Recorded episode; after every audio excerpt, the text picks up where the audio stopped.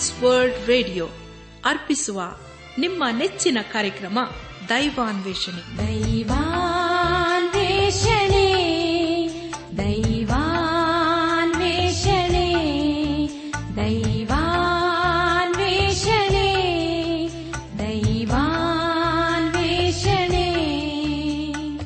ಬನ್ನಿ ಪ್ರಿಯರೇ ದೇವರ ವಾಕ್ಯವನ್ನು ಧ್ಯಾನ ಮಾಡುವ ಮುನ್ನ ಕರ್ತನ ಮುಂದೆ ನಮ್ಮನ್ನು ತಗ್ಗಿಸಿಕೊಂಡು ನಮ್ಮ ಶಿರವನ್ನು ಭಾಗಿಸಿ ನಮ್ಮ ಕಣ್ಣುಗಳನ್ನು ಮುಚ್ಚಿಕೊಂಡು ದೀನತೆಯಿಂದ ಪ್ರಾರ್ಥನೆ ಮಾಡೋಣ.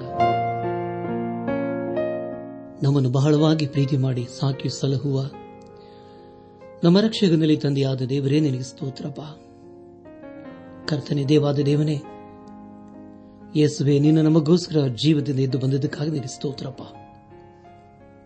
ನಿನ್ನ ವಾಕ್ಯವನ್ನು ಅನುದಿನವೂ ಧ್ಯಾನ ಮಾಡುವವರ ಜೀವಿತದಲ್ಲಿ ನೀನು ಜಯವನ್ನು, ಸಮೃದ್ಧಿಯನ್ನು ಸಮಾಧಾನವನ್ನು ಅನುಗ್ರಹಿಸುದೇವ.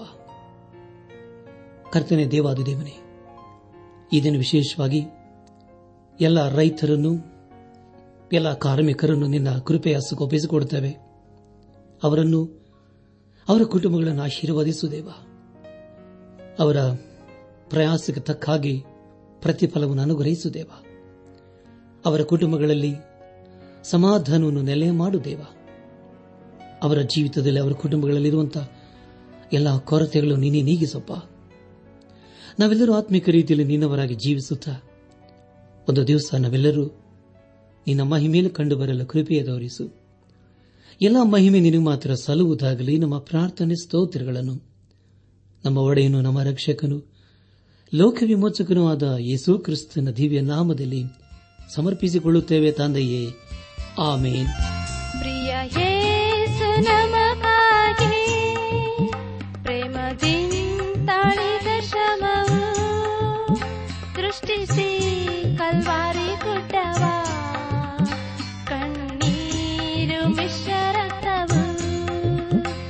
just.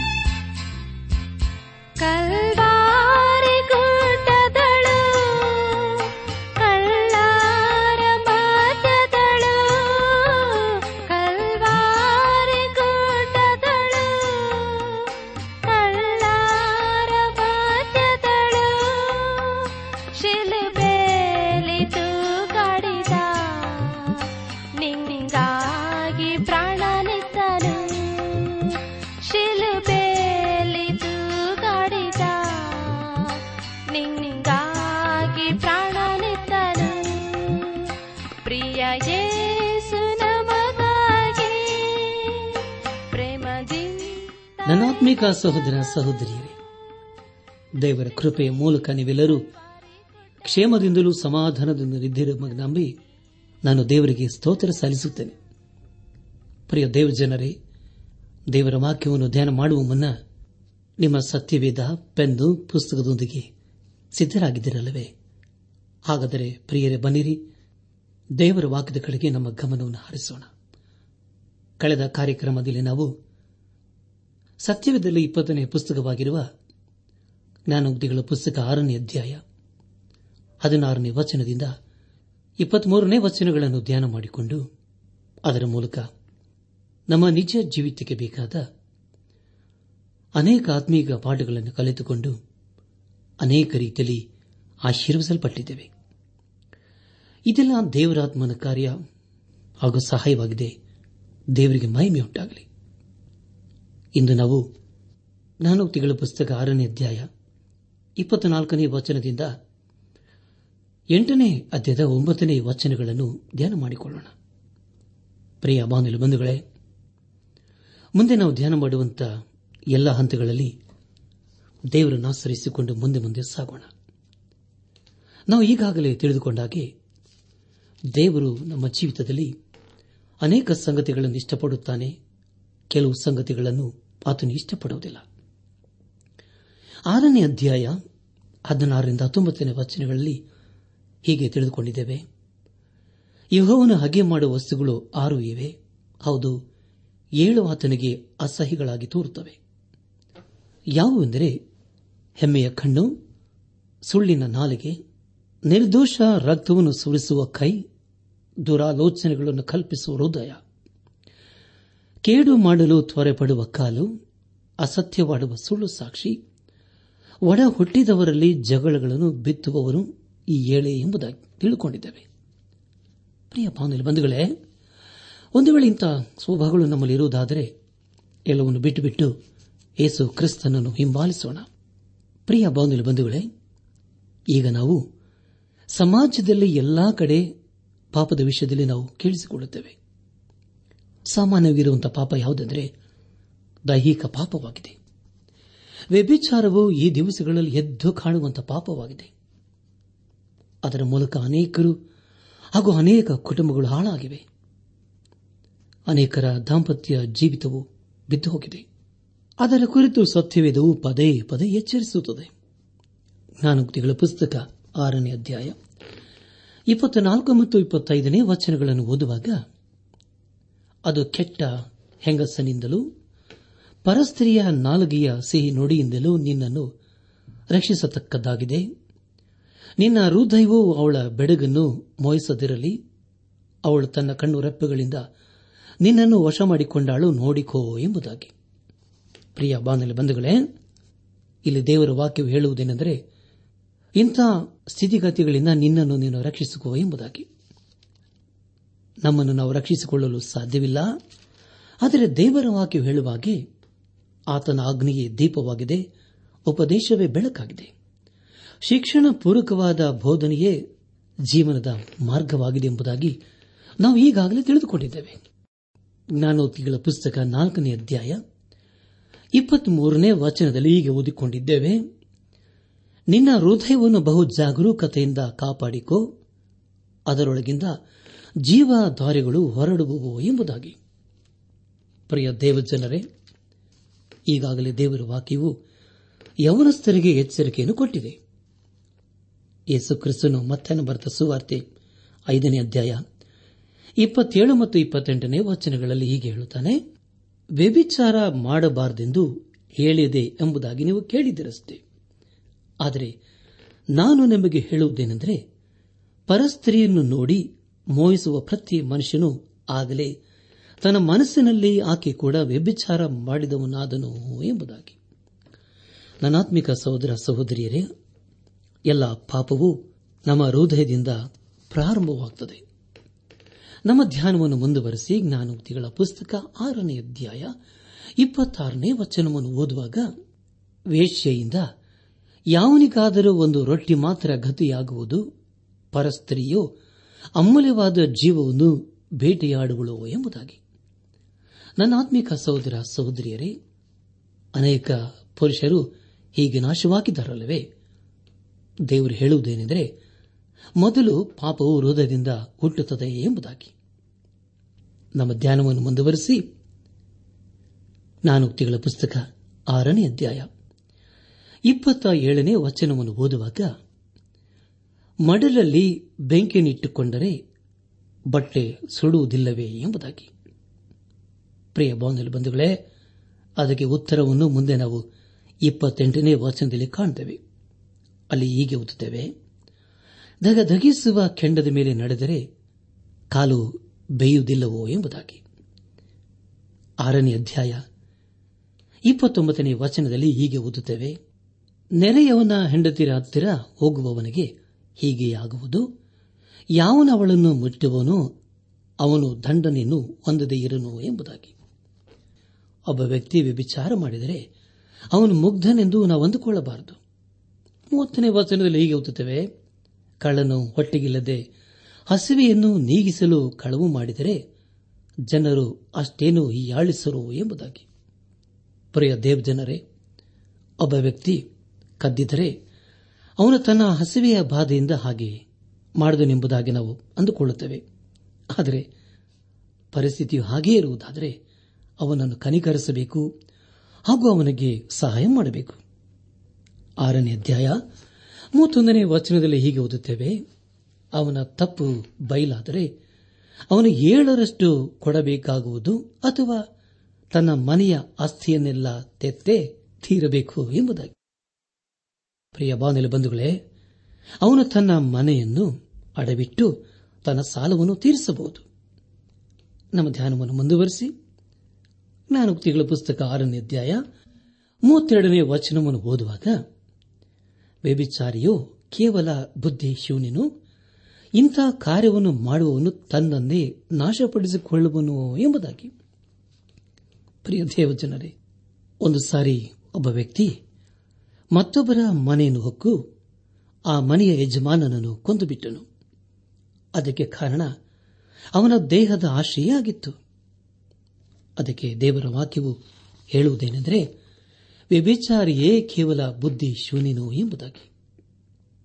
ರೋಮಾಪುರ ಸಭೆಗೆ ಬರೆದಂತಹ ಪತ್ರಿಕೆ ಹದಿಮೂರನೇ ಅಧ್ಯಾಯ ಹದಿನಾಲ್ಕನೇ ವಚನದಲ್ಲಿ ಹೀಗೆ ಓದುತ್ತೇವೆ. ದೇಹದ ಆಶೆಗಳನ್ನು ಪೂರೈಸುವುದಕ್ಕಾಗಿ ಚಿಂತಿಸದೆ ಕರ್ತನಾದ ಯೇಸು ಕ್ರಿಸ್ತನನ್ನು ಧರಿಸಿಕೊಳ್ಳಿರಿ ಎಂಬುದಾಗಿ.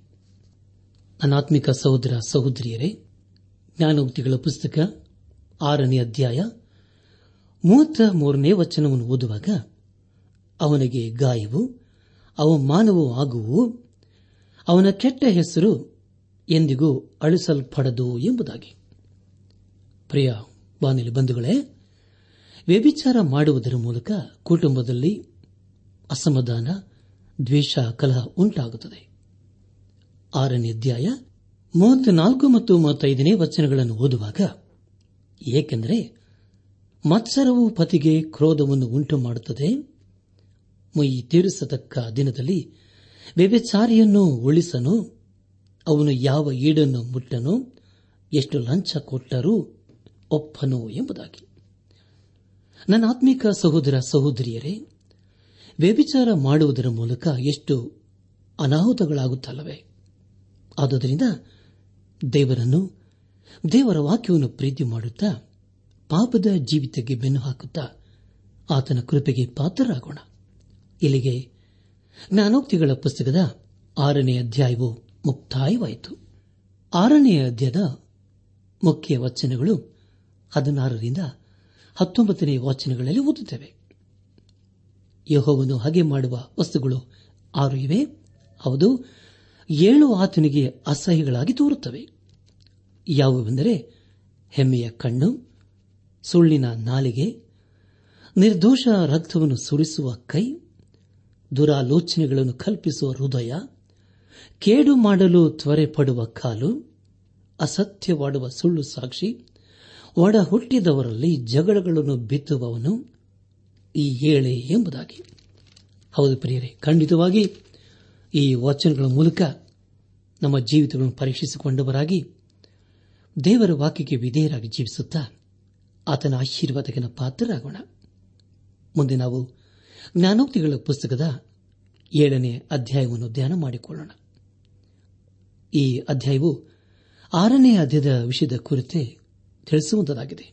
ಅಂದರೆ ಪ್ರಿಯರೇ, ಇದೇ ಅಧ್ಯಾಯವು ವ್ಯಭಿಚಾರ ಸ್ತರಿಯ ಕುರಿತು ಎಚ್ಚರಿಕೆಯಿಂದ ಇರಲು ಹೇಳುತ್ತದೆ. ಏಳನೇ ಅಧ್ಯಾಯ. ಪ್ರಾರಂಭದ ನಾಲ್ಕು ವಚನಗಳಲ್ಲಿ ಹೀಗೆ ಓದುತ್ತವೆ. ಕಂದ, ನನ್ನ ಮಾತುಗಳನ್ನು ಅನುಸರಿಸು. ನನ್ನ ಆಜ್ಞೆಗಳನ್ನು ಮನಸ್ಸಿನಲ್ಲಿಟ್ಟುಕೋ ನನ್ನ ಉಪದೇಶವನ್ನು ಕಣ್ಣುಗೊಡ್ಡಿನಂತೆ ಪಾಲಿಸು. ನನ್ನ ಆಜ್ಞೆಗಳನ್ನು ಕೈಕೊಂಡು ಬಾಳು. ಅವುಗಳನ್ನು ನಿನ್ನ ಬೆರಳುಗಳಿಗೆ ಉಂಗುರವಾಗಿ ಇಟ್ಟುಕೋ.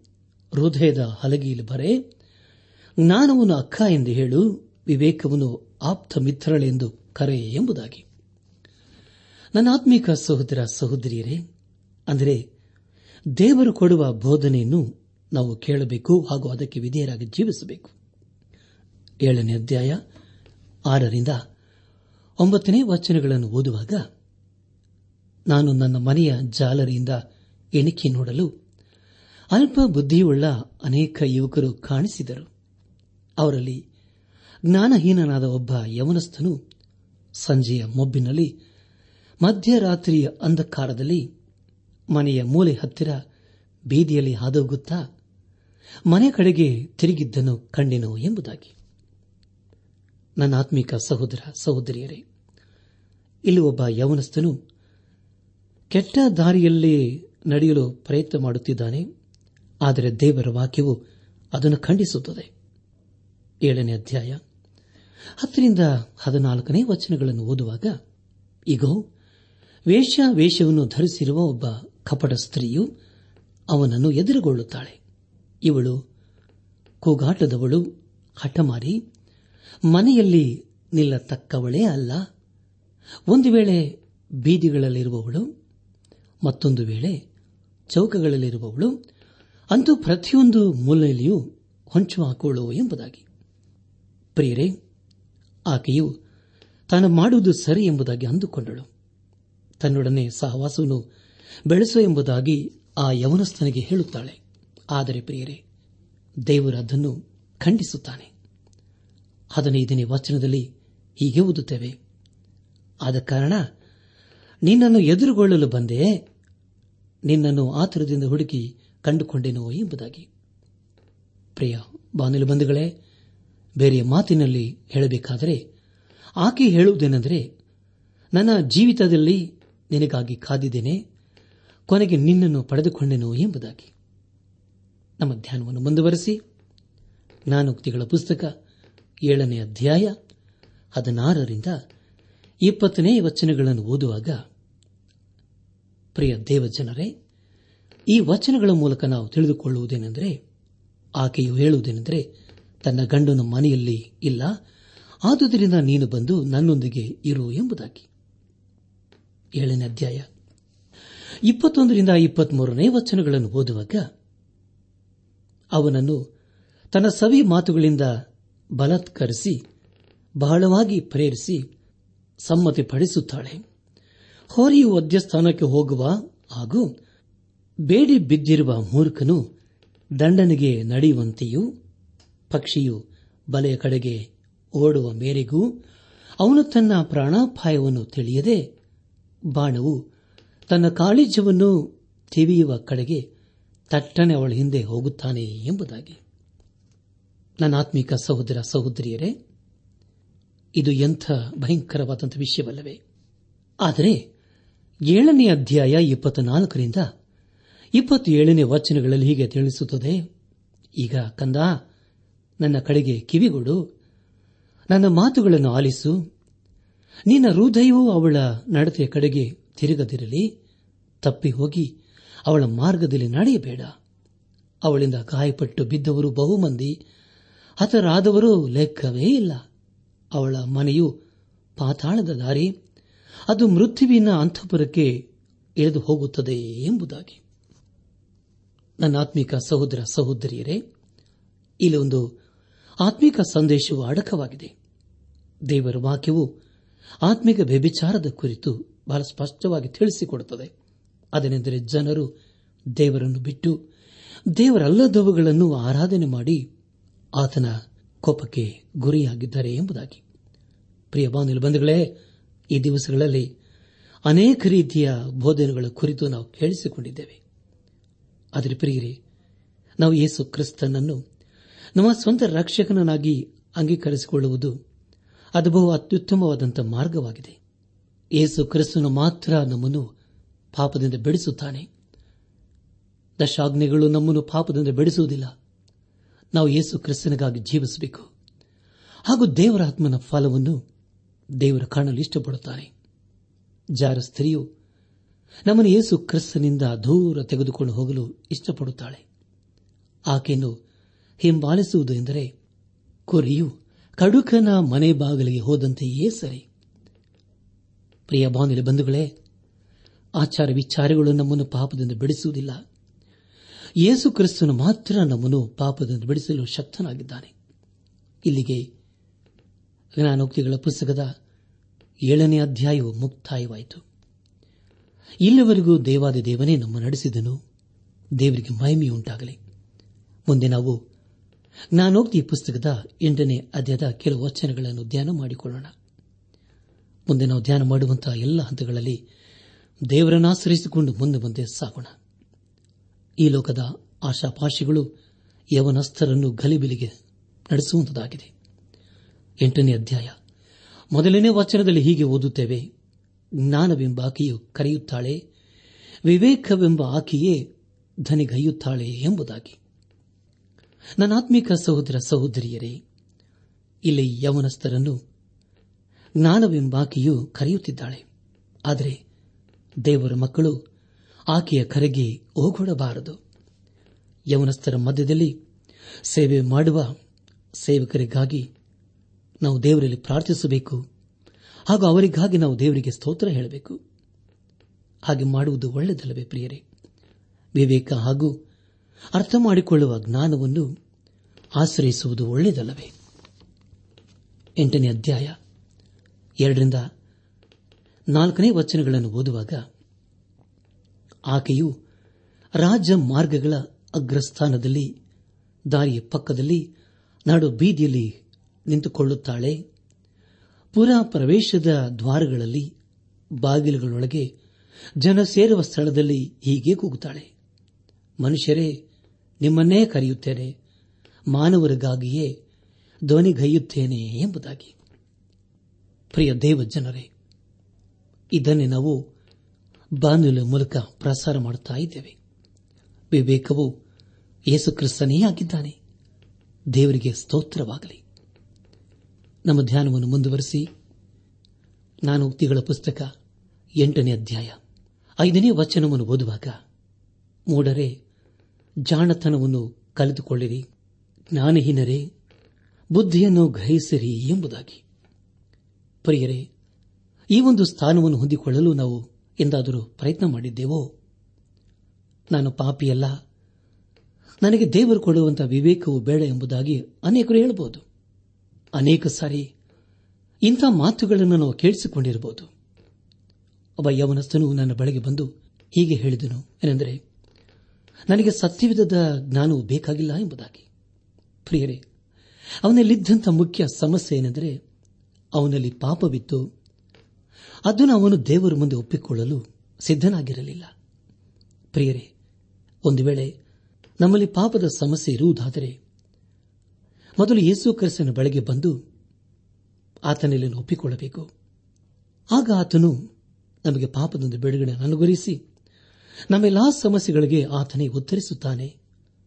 ದೇವರಿಗೆ ಸ್ತೋತ್ರವಾಗಲಿ. ಜ್ಞಾನವತಿಗಳ ಪುಸ್ತಕ ಎಂಟನೇ ಅಧ್ಯಾಯ ಏಳು ಮತ್ತು ಎಂಟನೇ ವಚನಗಳನ್ನು ಓದುವಾಗ, ನನ್ನ ಬಾಯಿ ಸತ್ಯವನ್ನೇ ಆಡುವುದು ದುಷ್ಟತನವು ನನ್ನ ತೂಟಿಗಳಿಗೆ ಅಸಹ್ಯವಾಗಿದೆ. ನನ್ನ ಮಾತುಗಳೆಲ್ಲ ನೀತಿಭರಿತವಾಗಿವೆ.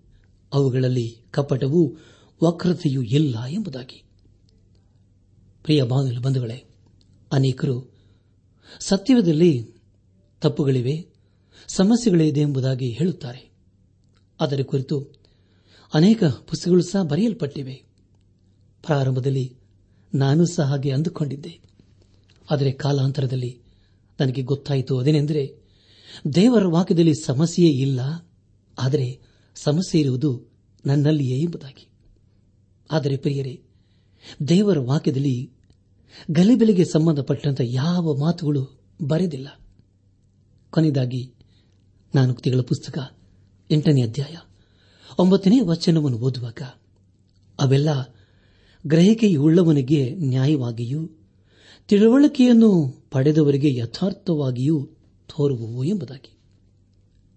ನನ್ನ ಆತ್ಮಿಕ ಸಹೋದರ ಸಹೋದರಿಯರೇ, ಒಂದು ವೇಳೆ ನಿಜವಾದಂಥ ವಿವೇಕವು ನಮ್ಮಲ್ಲಿ ಇದ್ದರೆ ನಮ್ಮ ಎಲ್ಲ ಸಮಸ್ಯೆಗಳಿಗೆ ಯೇಸು ಕ್ರಿಸ್ತನು ಉತ್ತರವಾಗಿದ್ದಾನೆ.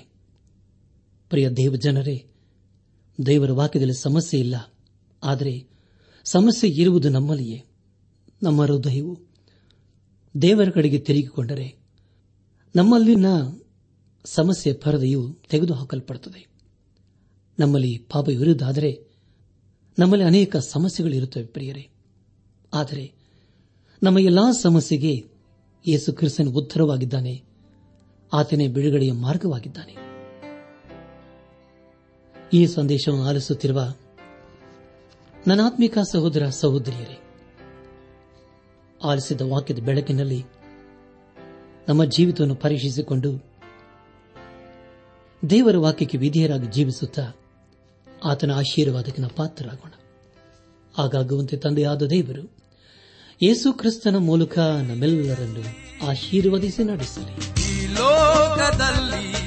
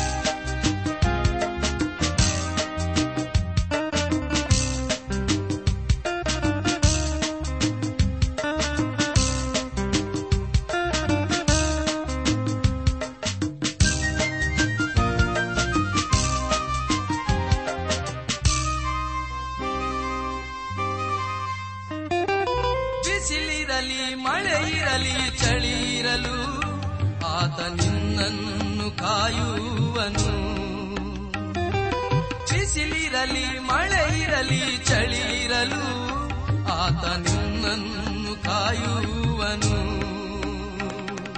ಭಯವನ್ನು ಪಡೆಯದೆ ದಾಟುವೆನು. ಈ ಲೋಕದ ಪಯಣದಲ್ಲಿ ಭಯವನ್ನು ಪಡೆಯದೆ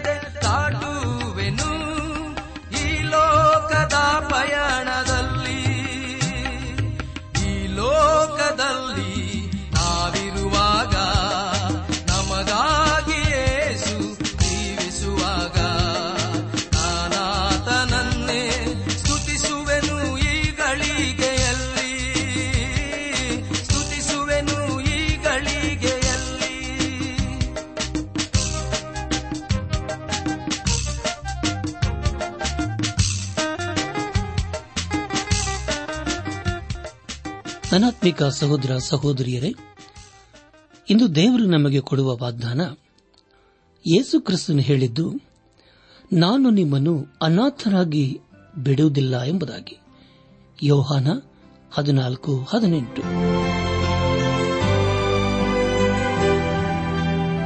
ನಮ್ಮ ನೆಚ್ಚಿನ ಶ್ರೋತೃಗಳೇ, ಇದುವರೆಗೂ ಪ್ರಸಾರವಾದ ದೈವಾನ್ವೇಷಣೆ ಕಾರ್ಯಕ್ರಮವನ್ನ ಆಲಿಸಿದ್ದಕ್ಕಾಗಿ ತುಂಬಾ ವಂದಿಸುತ್ತೇವೆ. ಸೋಮವಾರದಿಂದ ಶುಕ್ರವಾರದವರೆಗೂ ಪ್ರಸಾರವಾಗುವ ಈ ಕನ್ನಡ ಕಾರ್ಯಕ್ರಮದ ಗುಣಮಟ್ಟವು ಇನ್ನೂ ಉತ್ತಮವಾಗಿ ರೂಪುಗೊಳಿಸಲು ನಿಮ್ಮ ಅಮೂಲ್ಯವಾದ ಸಲಹೆಗಳಿಗಾಗಿ ನಾವು ಎದುರು ನೋಡುತ್ತೇವೆ. ನಿಮ್ಮ ನೆಚ್ಚಿನ ಗೀತೆ ಮರುಪ್ರಸಾರ ಮಾಡಬೇಕಾಗಿ ಕೋರಿದರೆ ನಮ್ಮ ವಿಳಾಸಕ್ಕೆ ಇಂದೇ ಸಂಪರ್ಕಿಸಿ. ನಿಮ್ಮ ಪತ್ರಗಳು ನಮಗೆ ಪ್ರೋತ್ಸಾಹ ನೀಡುವುದಲ್ಲದೆ ನಿಮಗಾಗಿ ನಾವು ಮನಸ್ಸಾರೆ ಪ್ರಾರ್ಥಿಸುತ್ತೇವೆ.